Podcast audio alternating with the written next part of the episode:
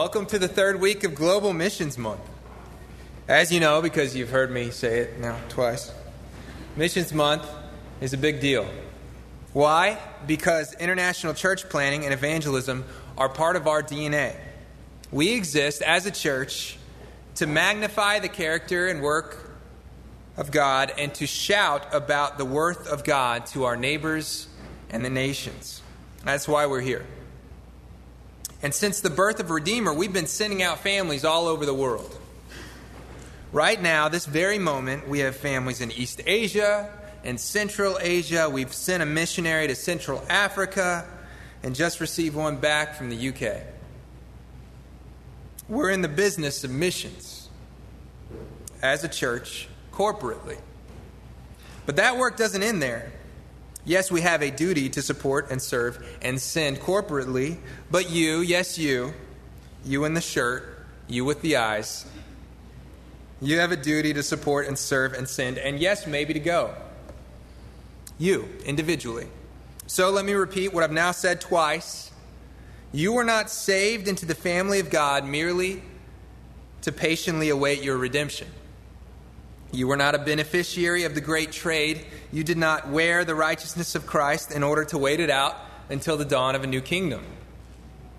When God rescues sons and daughters, his embrace comes with a commission.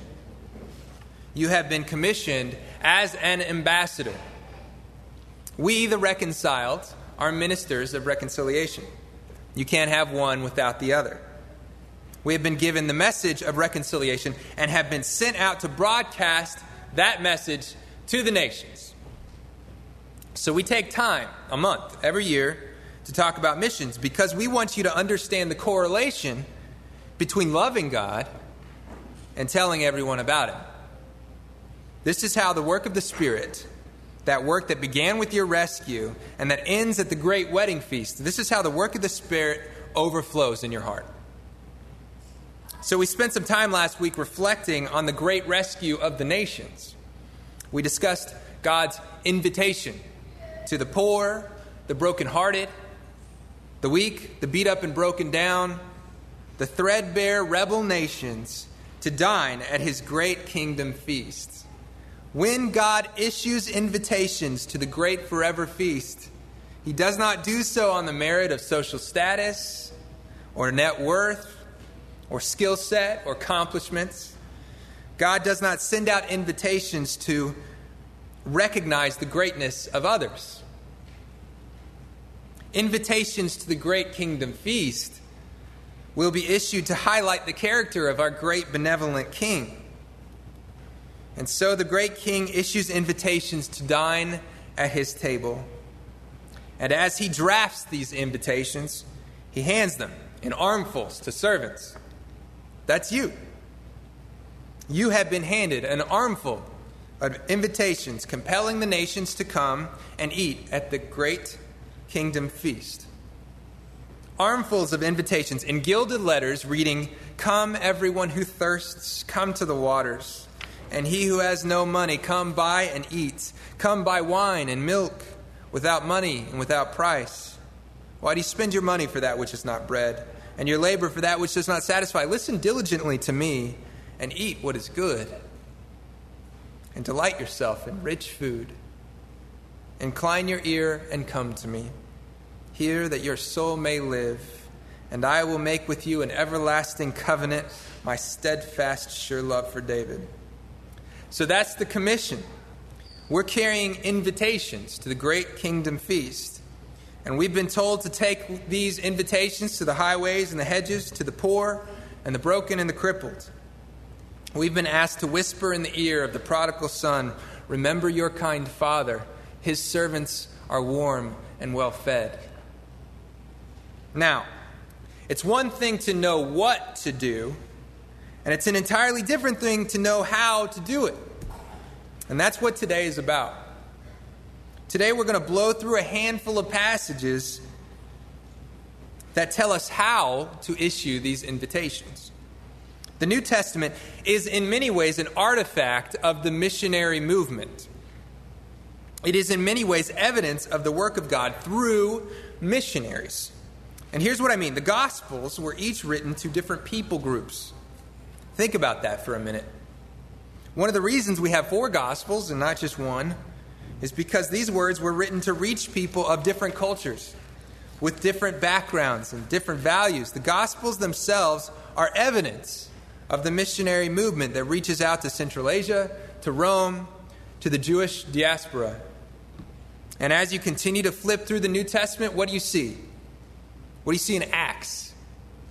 You see a record of the good news of Christ's work spreading from Jerusalem to Samaria to the ends of the earth. You see the record of the Spirit's work through missionaries. And as you continue to flip pages, you see letter after letter after letter to international church plants. You see missionaries writing letters to young churches answering questions and exhorting young believers to trust in Jesus, to hold on, to be faithful in the midst of a wicked and broken world. That's the New Testament. Every page is a result of and fundamentally connected to the missionary movement that started in Jerusalem and that continues to this day. So, we're going to take a bit of time and explore the New Testament. And as we do, we're looking for the answer to one question How do we serve and support and send missionaries? How do we do this well? We've seen that it's central and that it's a part of who we are as believers. And we've seen the commission to send and serve and support so that the poor and broken may be invited to sit at the great table. But how do we do it? That's what we're looking for. We're going to ask the Spirit to illuminate the scriptures and to teach us how to send the invitation. And then we're going to get right to it. All right, so pray with me and ask the Spirit to illuminate the scriptures. Father, thank you. Thank you for your kind work to send your Son who rescued us and to send your Spirit who fills us. By your Spirit and by your Spirit's power, you open our eyes and soften our hearts and allow us to understand the meaning of the Scriptures, and please do so now. Thank you. In Christ's name, amen. All right, I need everybody to turn to Acts 1.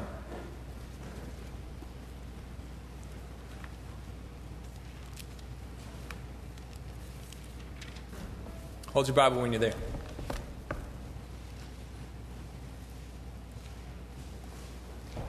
Awesome. Look down at verse 6, Acts 1 6. So when they, the disciples, had come together, they asked him, Jesus, Lord, will you at this time restore the kingdom to Israel? He said to them, It is not for you to know times or seasons that the Father has fixed by his own authority, but you will receive power when the Holy Spirit has come upon you. And you will be my witnesses in Jerusalem and in all Judea and Samaria and to all the ends of the earth. And when he had said these things, as they were looking on, he was lifted up, and a cloud took him out of their sight. And while they were gazing into heaven as he went, behold, Two men stood by them in white robes, robes and said, Men of Galilee, why do you stand looking into heaven? This Jesus, who was taken up from you into heaven, will come in the same way as you saw him go into heaven. Now, I wanted to start here for two reasons. First, I want you to see that this is the beginning of the missions movement. Jesus looks at his friends, his followers, now his brothers, and he says to them, Wait. Yes, the kingdom is coming. When? That's the Father's business, not yours. What is your business? Your business is to wait for the Spirit and then become my witnesses. Where? First Jerusalem, then all Judea and Samaria, then to the ends of the earth. That's your business. The kingdom will come when the Father says the time is right but your business is to be my witnesses. That's, that's the first reason we looked at this text, because it starts with a commission in no uncertain terms, with not a hint of ambiguity from Jesus himself Go tell everybody about me. But the second reason I wanted to begin with this text is to highlight the very real and very organic connection between the missions movement and a building hope in the return of Christ and the coming kingdom. Listen to the question again Lord, will you at this time restore the kingdom to Israel? That is not a dumb question. In fact, that question has everything to do with the faith of the disciples. This Jesus has just risen from the dead. This Jesus has just declared victory over death and to over Satan. So, what's stopping this Jesus from declaring all things new? This question is beautiful and arises from the heart of a hopeful citizen of the new kingdom. But Jesus looks in the eyes of disciples and he says, That's not for you to know. You need to focus on the commission. Now, maybe you're thinking, and I did, maybe you're thinking that Jesus' answer is coming out of left field. Like, what does missions have to do with the dawn of the new kingdom? And why would Jesus respond this way? Well, I don't want you to turn there, but I'm going to read a short passage from Matthew 24. And Jesus sat on the Mount of Olives, and the disciples came to him privately, saying, Tell us, when will these things be? And what will be the sign of your coming and the end of the age? Sound familiar? And Jesus answered them See that no one leads you astray, for many will come in my name, saying, I am the Christ and they will lead many astray. And you will hear of wars and rumors of wars. See that you are not alarmed, for this must take place, but the end is not yet. For nation will rise against nation, and kingdom against kingdom, and there will be famines and earthquakes in various places. All these are but the beginning of the birth pains. Then they will deliver you up to tribulation and put you to death, and you will be hated by all nations for my name's sake. And then many will fall away and betray one another and hate one another and many false prophets will, will arise and lead many astray. And because, of, because lawlessness will be increased, the love of many will grow cold. But the one who endures to the end will be saved. And listen to this. And this gospel of the kingdom will be proclaimed throughout the whole world as a testimony to all nations, and then the end will come. So, before Jesus was crucified, these same guys ask this same question. And Jesus tells them, Look, the gospel of the kingdom will be proclaimed throughout the whole world as a testimony to all the nations, and then the end will come. And here in Acts, after Christ has secured the redemption of his people, has conquered the grave, and is about to sit at the right hand of the Father, these guys ask one more time Jesus, is it now? Are you coming back to secure the kingdom now? And Jesus looks at his brothers right square in the eye and he says, Get to work. Why? Because the end comes after the nations have heard. You want the kingdom? Go preach the gospels to the end of the earth. Preach the gospel. I had a buddy who used to preach on this passage all the time, and he used to ask, do you know why the apostles preached so fervently, without hesitation, even though it meant suffering and persecution and death? Do you know why they kept preaching till the end? Because they missed Jesus. They missed him and they wanted him to come back. That's why they kept going. So that's part of the soul of missions. As we send brothers and sisters to the ends of the earth, we do so hoping that this is the day that this is the day when the last nation will hear and Jesus will come back. We go and we send and we support and we serve because we miss him. Keep going. Turn to Acts 13. Verse 1. Everybody there? Okay. Now there were in the church at Antioch prophets and teachers Barnabas, Simeon, who was called Niger, Lucius of Cyrene, Manaen, a lifelong friend of Herod the Tetrarch, and Saul. While they were worshiping the Lord and fasting, the Holy Spirit said, Send apart for me Barnabas and Saul for the work to which I have called them. Then, after fasting and praying, they laid their hands on them and sent them off. So, being sent out by the Holy Spirit, they went down to Seleucia, and from there they sailed to Cyprus. Okay, so two quick things to notice in this passage. First, the work of sending missionaries is first and foremost a work of the Holy Spirit. Look at the passage again. What, what happens? They were worshiping and fasting, and the Holy Spirit said. So we're, we're looking at a local church. This is a local church in a city called Antioch. And this local church was doing what local churches should always be doing. They were worshiping the Lord and they were praying and fasting for his work. And the Holy Spirit spoke to that church. That's the second thing you need to notice. Even though this passage explicitly notes that the sending of Paul and Barnabas is a work orchestrated by the Holy Spirit, the Holy Spirit said, being sent out by the Holy Spirit, the local church did the sending. Look at it one more time. Then, after fasting and praying, they laid their hands on them and sent them off. So the Spirit moved, and the local church saw that movement, recognized that mo- movement, and wasted no time in acting obediently. The local church always sends missionaries, and she always sends missionaries by the prompting of the Holy Spirit.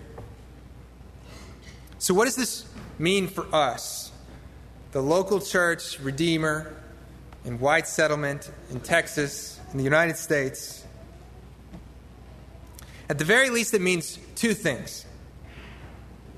First, we need to be worshiping God and praying and fasting for the work of the Lord. That's how Paul's missionary journey began. A local church worshiping and praying and fasting. So, so if we're not, if we're not spending real time worshiping together, in prayer, in prayer together, fasting together to see the work of God unfold, we're not going to send missionaries. Without this foundation, we should not send missionaries. Second, this means that missionaries should only be sent when the local church recognizes the movement of the Holy Spirit.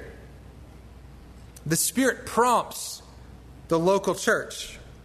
I want you to notice this and think about it a moment. Who, who's prompted by the Holy Spirit? It's the church, it's all of them. I want to address now what may be a misunderstanding of in local churches in our context. Okay? We have been we've begun to operate, you know, in, in America at least, from what I've seen, we begin to operate as if the Holy Spirit speaks privately to the future pastor or future missionary to call him to or her to God's good work. And that prompting alone is the only prerequisite for ministry.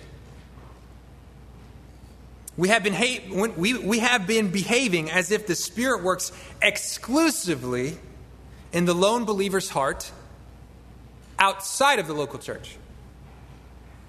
That's why we ask young people, when did you receive this call to ministry? Not when did your local church affirm the Spirit's calling on your life? That's a problem, not only because young, excited believers aren't always mature enough to recognize the work of the Spirit. That's a problem because believers should not begin working towards the work of ministry without the support of the local church, who will serve them and encourage them and rebuke them when necessary. Being called to missions doesn't make you a missionary, it makes you a Christian. We need, to, we need the church to discern how and when we will serve in missionary contexts. The local church sends out missionaries when they corporately recognize the work of the Spirit. That work of the Spirit may privately prompt the believer, but that prompting should always be confirmed by the local church. Make sense? Okay, we got to keep going. Turn to Acts 14, verse 21. When they, we were talking about Paul and his, and his crew, When they had preached the gospel to that city and made many disciples, they returned to, to Lystra and to Iconium and to, and to Antioch, strengthening the souls of the disciples, encouraging them to continue in their faith, and saying that through many tribulations we must enter the kingdom of God.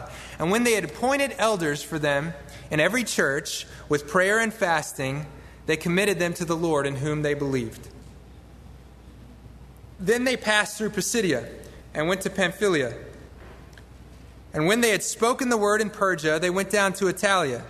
And from there they sailed to Antioch, where they had been commended to the grace of God for the work that they had fulfilled.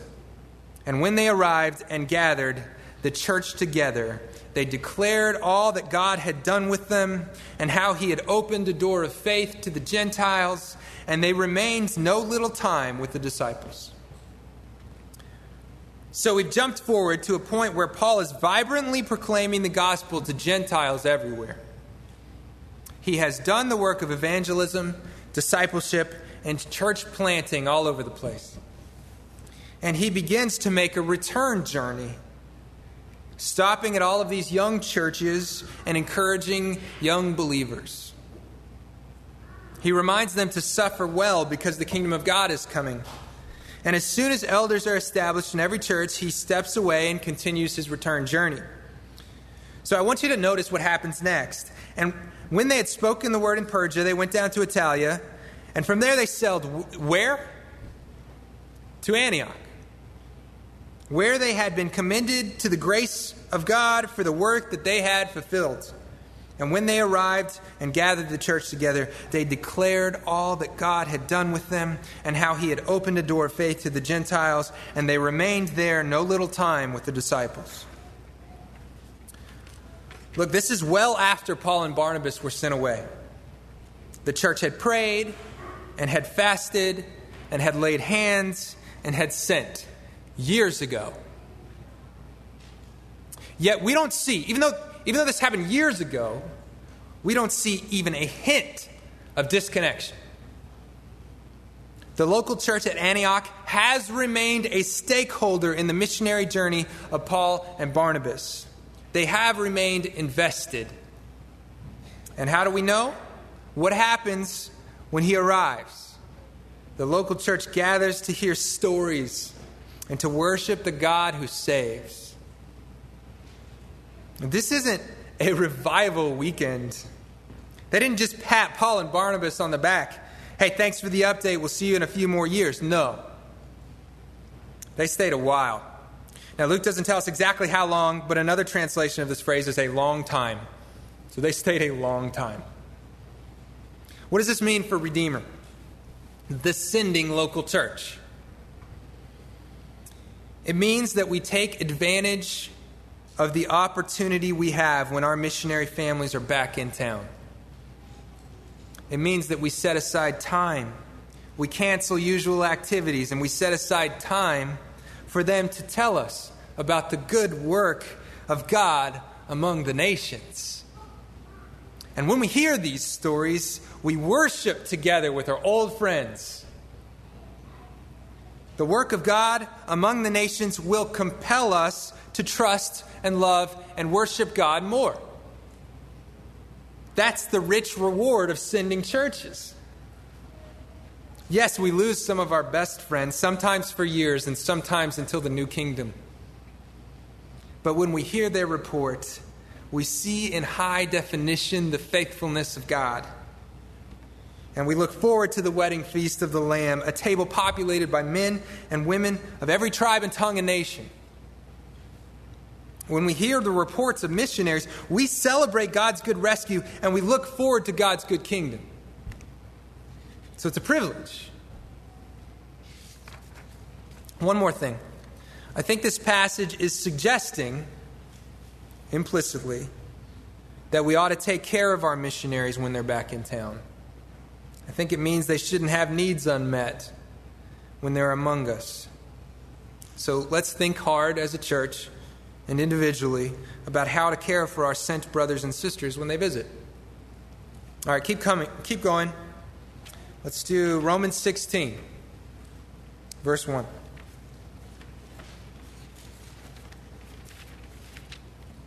This is Paul writing.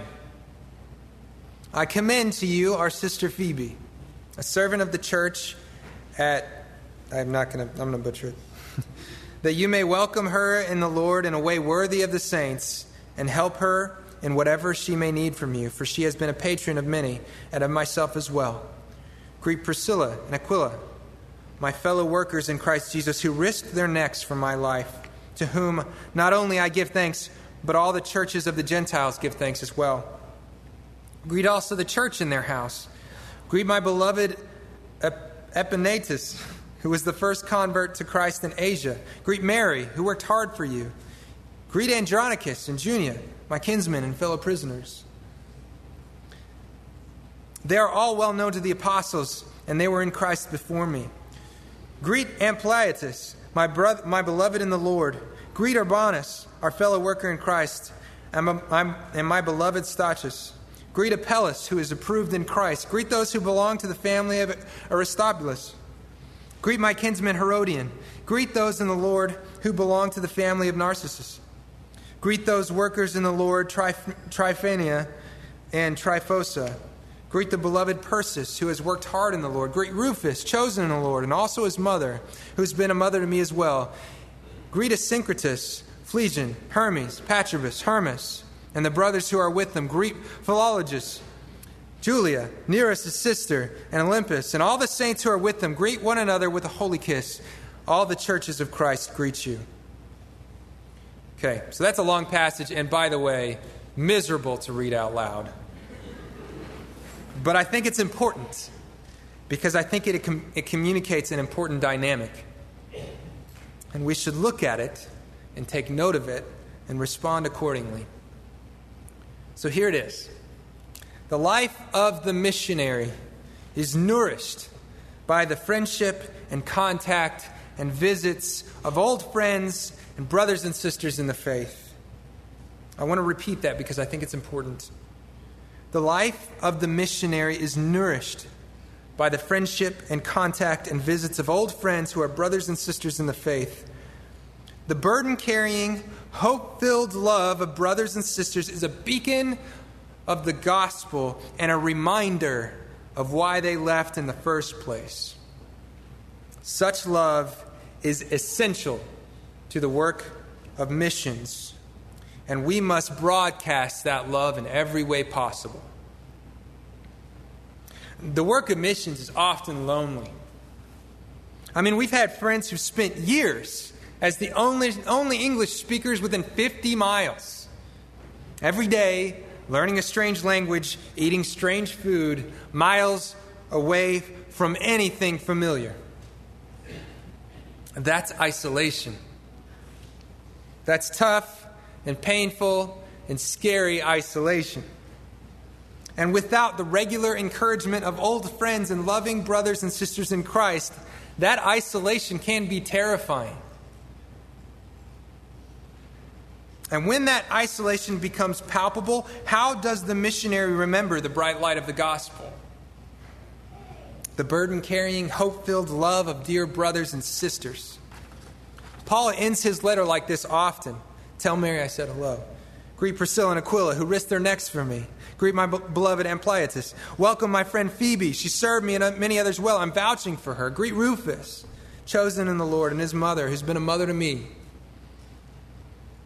That kind of letter isn't possible unless brothers and sisters in local churches are praying for and supporting and writing letters to and visiting Paul as frequently as possible. The social network that undergirds Paul's ministry, missionary journeys is a picture of our responsibility to our missionaries. We must write them, we must call them, we must Skype them, we must visit them, as we send our dear brothers and sisters into the dark, we should not send them without the warm lantern of our thoughts and prayers as brothers and sisters in Christ. We're running out of time. Turn to Ephesians 6. Ephesians 6, verse 21.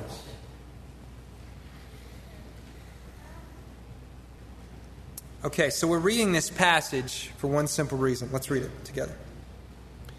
So that you also may know how I am doing, how I am and what I am doing. Tychicus, the beloved brother and faithful minister in the Lord, will tell you everything. I have sent him to you for this very purpose, that you may know how we are, and that he may encourage your hearts. So the local church should send brothers and sisters as emissaries to missionaries while they're on the field. That isn't possible in every situation, but it is possible in most. While Paul was out doing the work of a missionary, he was receiving visitors from local churches. These visitors were visible pictures of the concern and love of a sending church, and these visitors were commissioned by the local church to bring back a report. The reports of emissaries fuel prayer, fuel giving, fuel care on every level. In this case, Paul makes a significant sacrifice. He's the one in this case sending the beloved brother so that the local church may know how he's doing, what burdens he's carrying, what needs he's encountered, what successes he's enjoyed. This update was so important for missionary Paul that he sent a dear brother away to give it. And throughout the New Testament, Paul is either sending brothers to give report or receiving brothers to, to get a report as emissaries. So, so, what does this mean for Redeemer? I think it means that we need to send teams and we need to make it a priority. We're already doing this in some level. But the sending of missionaries should be an expense that we prioritize in our personal giving. This may mean that you go to visit on your own dollar, or this may mean that you give money to another so that he or she can go. In every case, we need to feel some obligation to visit our missionaries and to receive that report and to issue that report to the local church to fuel care, to fuel giving, and to fuel prayer, and to fuel worship. Emissaries visibly represent our care for missionaries. And they can bring a report that's fuller and deeper than any email or video recording. Okay, last passage. Turn to Philippians 4, verse 10. Next book. I rejoice, this is Paul speaking. I rejoiced in the Lord greatly that now at length you have revived your concern for me. You were indeed concerned for me, but you had no opportunity. Not that I am speaking of need of being in need, for I have learned in whatever situation I am to be content. I know how to be brought low, and I know how to abound. In any and every circumstance, I have learned the secret of facing plenty and hunger, abundance and need. I can do all things through him who strengthens me. Yet it was kind of you to share my trouble and you, Philippians, yourselves knew that in the beginning of the gospel, when I left Macedonia, no church entered into par- partnership with me in giving and receiving except you only. Even in Thessalonica, you sent me help for my needs once and again. Not that I seek the gift, but I seek the fruit that increases to your credit. I have received full payment and more. I am well supplied, having received from Epaphroditus the gifts you sent a fragrant offering, a sacrifice acceptable and pleasing to God. And my God will supply every need of yours according to his riches and glory in Christ Jesus. To our God and Father be glory forever and ever. Amen. Wow, it's beautiful. I've learned in whatever situation I am to be content. I know how to be brought low, and I know how to abound. In every in any circumstance, I have learned the secret of facing plenty and hunger, abundance and need. I can do all things through him who strengthens me. Yet it was kind of you to share in my trouble. That's amazing. This is Paul, great missionary apostle, beaten and stoned Paul who always got up again to preach the gospel to a broken world. And the gift, the gift of a local church, prompted Paul to rejoice in the Lord greatly. Because this local church took advantage of an opportunity to visualize their care for him. It was kind of you to share in my trouble. To use the words of C.S. Lewis, their care for him, their gift to him,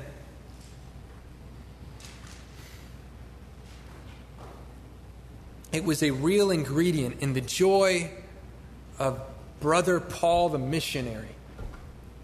A real ingredient in the worship of the great God through the mouth of missionary Paul.